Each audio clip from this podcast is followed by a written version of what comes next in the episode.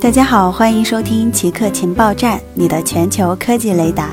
接下来你将听到今天的两条奇客情报：支付宝和微信支付面临反垄断监管。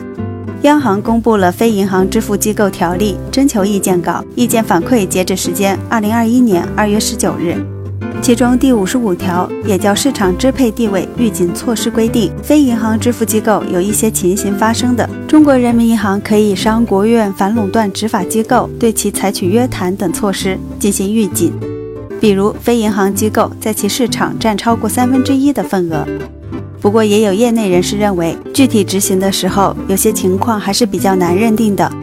目前，支付宝和财付通，也就是微信支付，在第三方移动支付市场的份额接近百分之九十五。宇宙有多少个星系？天文学家使用哈勃太空望远镜对深空进行观测后，估计宇宙至少有两千亿个星系。哈勃的观测是有限的，而宇宙还在不断膨胀。二零一六年，有一个团队使用早期宇宙的数学模型，估计有多少星系隐藏在哈勃的视野之外。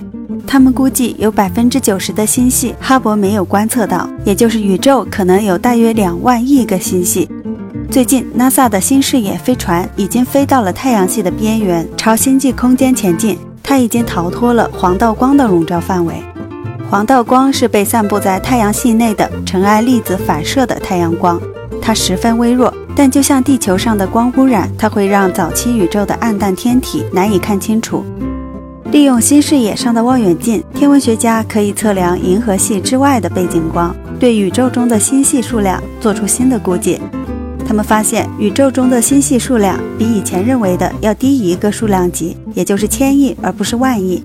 好的，以上就是本期节目所有内容。固定时间，固定地点，我们下期再见。